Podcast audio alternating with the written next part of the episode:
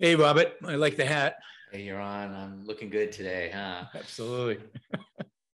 Unshaved and with the hat. This is good. Yeah, so it's a good it's a good look to be talking about crypto. So uh, we, we, we, this is the been, formal attire for the crypto winter.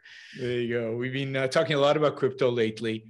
We've been publishing quite a. We published a, a series uh, of articles on crypto, and uh, so one of the issues that have that we've discussed but haven't really delved deep into is uh, this idea of crypto uh, substituting for, replacing, or being an adjunct with venture finance and kind of the comparisons, the, the, the, the, comparisons between the two in terms of raising capital and allocating capital. So let's maybe first start with kind of um, how finance works in allocating capital and, and particularly in the venture venture world, but just generally what it is that finance, what's the productive kind of function of finance? Well, the idea is to match the uh, resources that are available, so the money that savers have or capital, with the projects that are available. So entrepreneurial ventures that have a lot of upside, they, they could create a lot of value.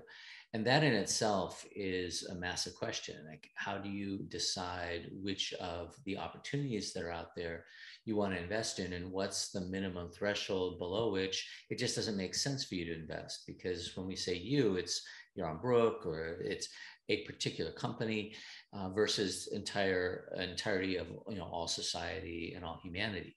So if a company like even a company like Apple that has an extraordinarily profitable business and is introducing new products and could come out with a car like there's all sorts of ways that Apple could invest. There is some minimum threshold below which Apple shouldn't be investing its profits. It shouldn't be raising money to to do new things because the ideas just aren't good enough. And there's something out there in biotech or in some other company or some other sector that is much more interesting. So that's the really high level. Uh, and it's fairly easy when you're Apple because you kind of know what the benefits are of introducing the next generation of iPhone, how quickly you want to do that, what that'll do for your customers and your sales. But when you're looking at completely new ideas, so in Silicon Valley, if you're a venture capitalist, you're looking at someone with just a, a, wacky idea because it's it's so ambitious, it's it's almost audacious, and it'll probably fail. How do you mm-hmm. decide whether that's the company you want to back versus another company? And so that's really the tricky part when you get into new ventures is you have almost no information. You just have an idea. And how do you pick which companies you're going to back? And then once you back them how does that actually work? And the, the devil is really in the details. And this is where the market has kind of evolved to a venture capital model or has traditionally where you get these experts middlemen who serves as experts who, who are between the investor and the investments. And and they just have uh, both reputational capital but they also then have expertise uh, in not picking winners because they still pick more losers than winners, but in in picking a higher percentage of winners than than just a, a random person or somebody without the specific expertise. And they aggregate the capital, which a- Apple, the example you gave, already has the capital. But most of us can invest directly in venture. They kind of aggregate the capital to be middlemen. That's right, and it's it's not just picking the companies that look like they have a good chance or uh, you know a, a, better chance of actually coming through on their plan. It's also identifying the right kind of plans as well as the right kind of team. So you need to have something that, that actually could work because the right people are doing it. And then if it works it has the right characteristics because no matter how good the team is how good the idea is there are just so many things that can go wrong. It's mm-hmm. a, a near infinite number of things that can go wrong and kill a startup that has very little cushion so you need to have a really asymmetric outcome. You know, we've talked about this in the past that one of the things about about the 21st century is that you've got these massively asymmetric outcomes where you if you try something and it turns out to be really work it can spread to the entire planet and if it doesn't work yeah it, was a failure and you lost the money but the amount you lose is a, a tiny uh, tiny bit compared to the potential upside and so VCs are always looking for is this the right type of business? Is this the right team to do it? Is this the right time to do it?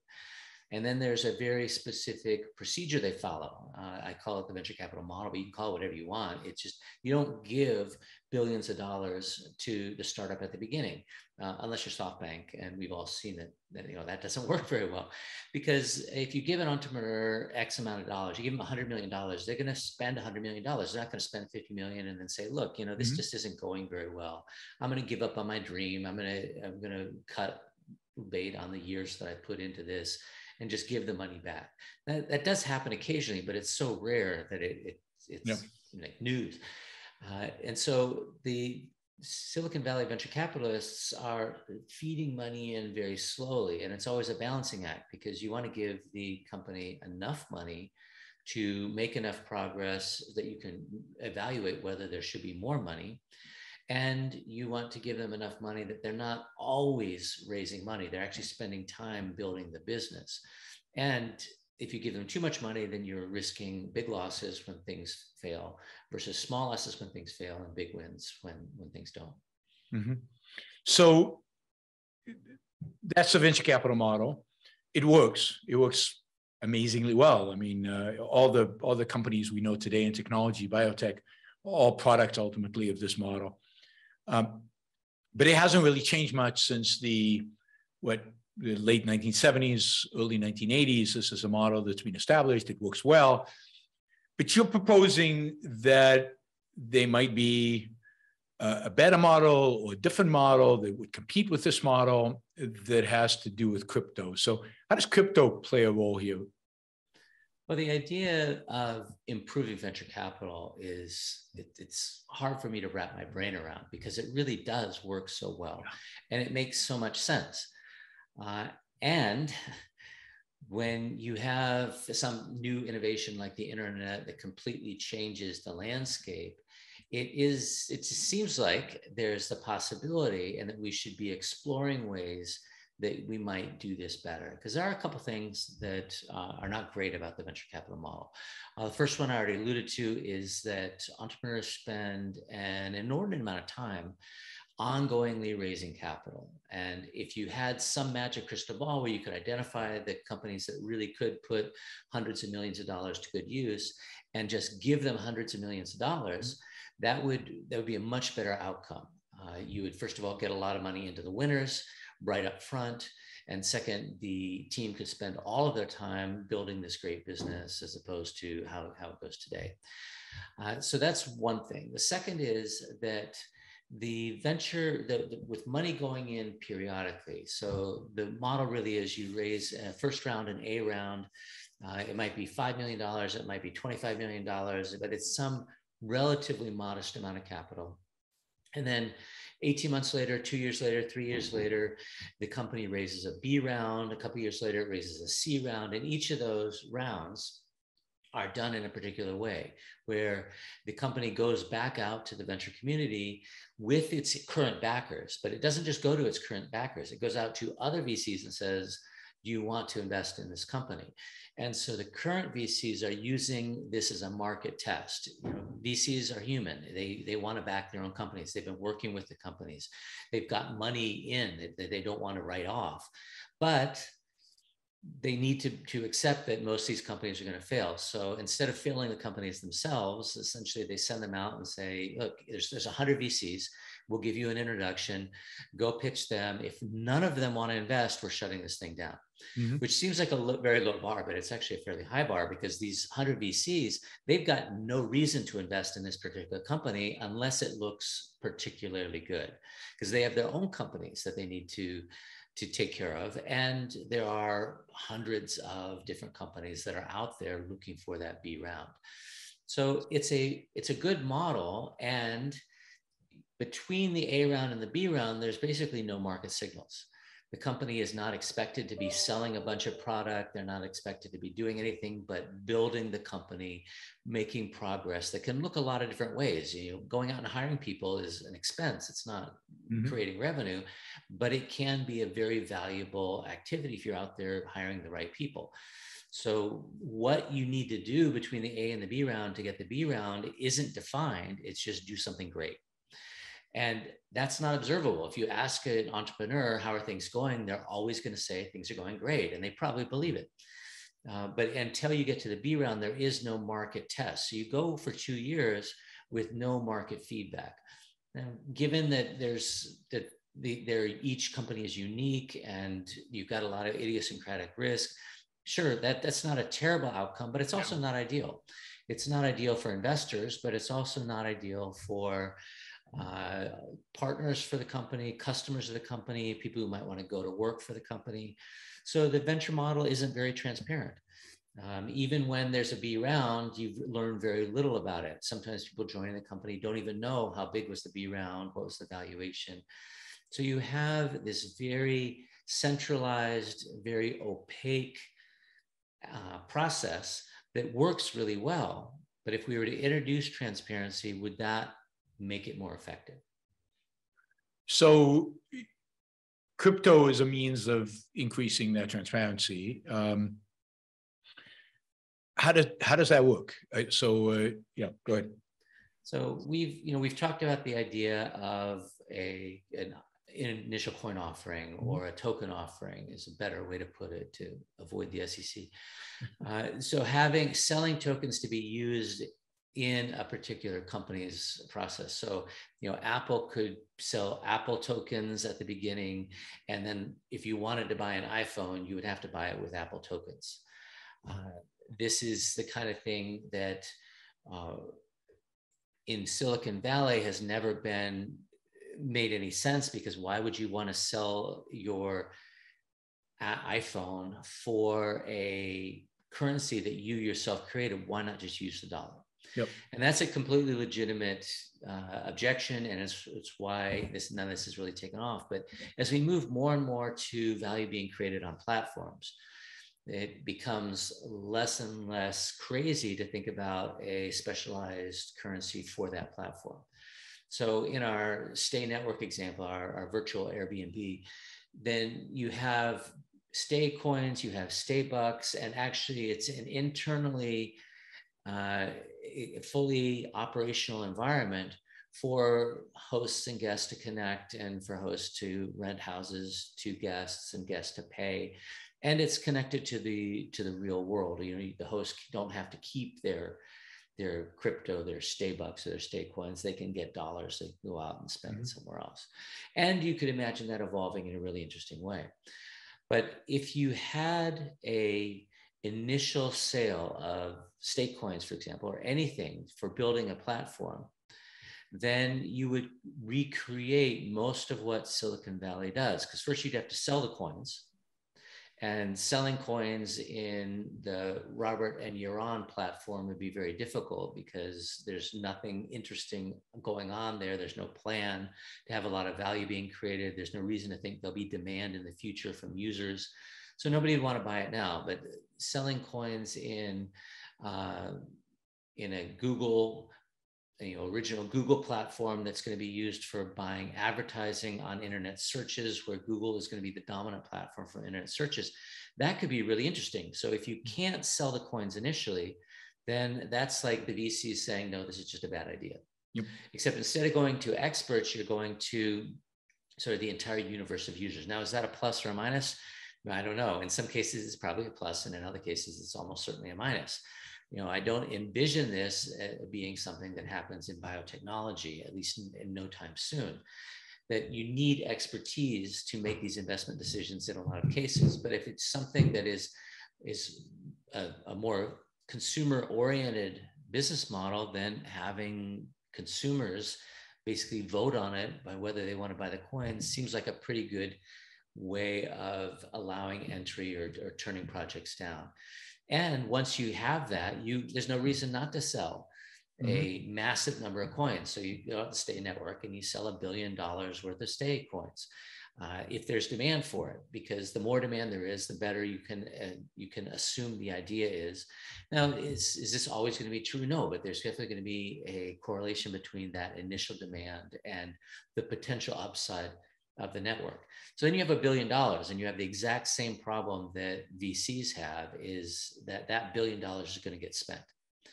Uh, except with a currency, a crypto based uh, system, you could have some sort of automatic exit. So the money goes into a bank account. The bank account is transparent. You know, everything is is mm-hmm. visible mm-hmm. to all participants. They, you start spending the money building the network, and at a certain point, you would have a you, you could have a trigger that says, you know, this isn't going well. So it could involve the number of listings, the number of transactions versus the bank account. And but at some point, if there's not enough progress, you could have a smart contract that just empties the bank account and cashes out all the existing yeah. coins. Yeah. And so you you actually have this ongoing market signal in the price of that that stay coin on whether people think things are going well or poorly. And the more transparency you have, the better that signal will be. And there'll be an incentive there. There would be an incentive, at least when things are going well. so you would draw your own conclusions if there wasn't transparency to be sharing all of the good news with the community. And so a lot of it would be automated and there would also be an incentive to be transparent. And that would that would encourage us when things are going well um, for people who want to work on the project, for people to list their houses on that platform.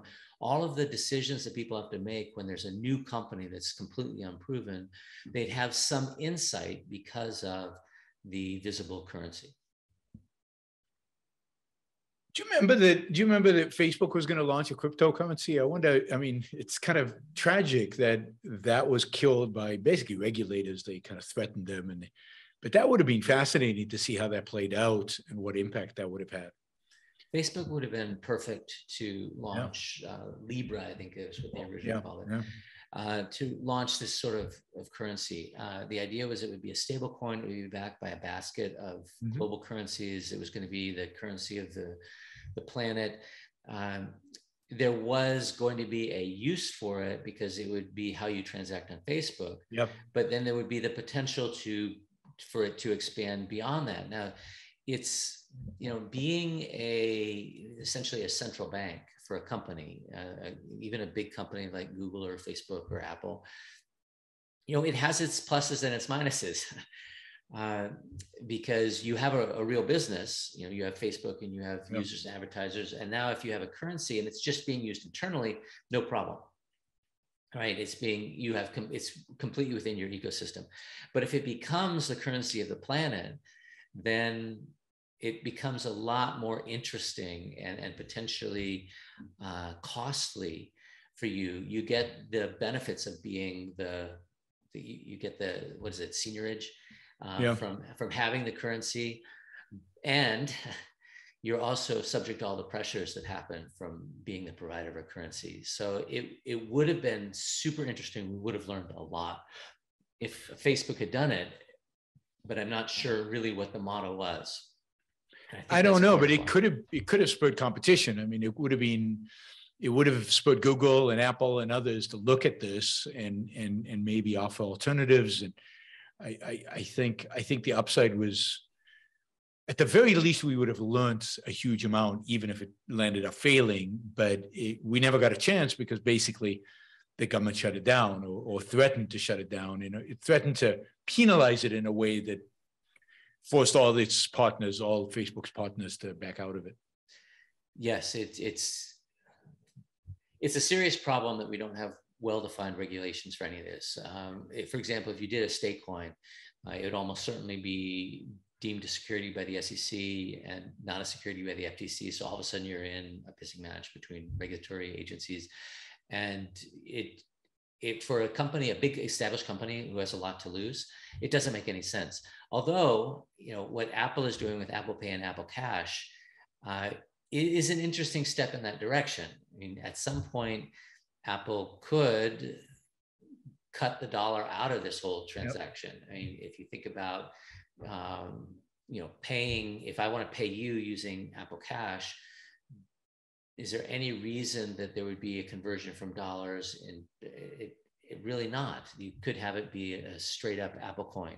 Question is what's the what's the advantage of it being an apple coin? That is what's the advantage? Because at the end of the day to, to exchange with the outside world i need to convert it back to dollars. At some point i need to go into dollars.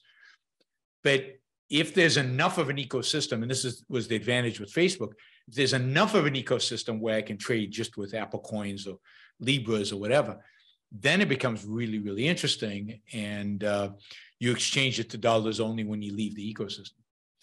Exactly. And if you get a multiple of these ecosystems, like you were saying, if Facebook had it yeah. and Apple's developing one, yeah. and every uh, all the other big tech companies would you definitely have an Amazon coin, uh, and then they connect, then more and more of the activity can happen outside of the dollar. Now, I'm not a, an anti-dollar guy. I think it's it, it's incredibly useful currency, yep. uh, and the costs are very low, particularly uh, from a forward-facing. Uh, you know, I I don't I pay something for that reflects the cost of the swipe fee for a merchant, but then I get something back from the rewards programs. And so it's it's really unclear where all this lies and where the value is being created outside of just the convenience mm-hmm. and the security of using the existing payment network. But if you had something that that allowed you to get more information or be a, do provide a better service to your customers. I mean, if you think about it, um, this buy now pay later uh, business yep. model, uh, which is generally uh, you know four equal payments uh, over time with no interest as long as you make your payments. Yep. And then exactly what happens if you don't make your payments, they, are usually charged to a credit card. So it, it's if you shut down the credit card or we, you max out the credit card or something. Yeah. You know, it doesn't happen that much. And so the customer, from the customer's perspective, it's basically free. You know, instead of getting it all on my credit card bill this month, it's going to happen spread out over four months. So I don't hit my credit limit or I have an easier time paying it. Whatever reason, just layering that on top of the credit card infrastructure, it's it's a clear benefit to a customer. customer. Yeah.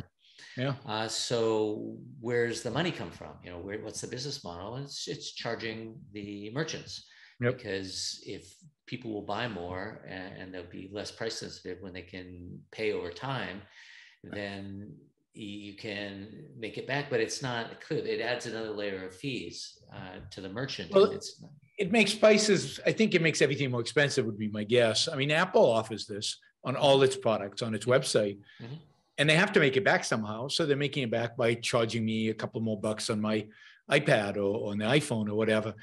And even people who don't take advantage of it, I always do because it's zero cost to me. Well, there's and and they automatically charge it, so there's no convenience cost. But the people who don't take advantage of it, in a sense, are paying for it. But uh, but but it it has to come from somewhere. So it's yeah. coming in higher higher cost. And doing it internally, you you capture all the benefits without yeah. paying fees. But the, yeah. the the fintech business model, you know, has to charge for it. And you know, it's another way to price discriminate. There's there's just there's a, a lot of of weirdness that happens in pricing in order for it the, the right price to get to the right person. And, and, and crypto could potentially, a, a, coin could potentially solve a lot of that issues. Exactly. And, it and internalizes it all. Yeah.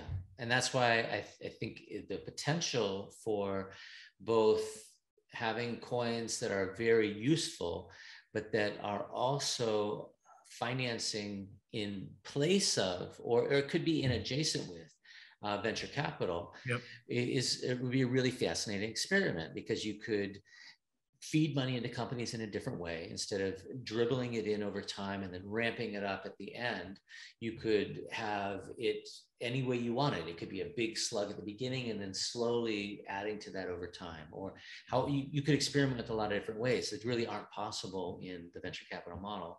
And then this transparency i th- think we won't know the benefits of it until we have some experimentation.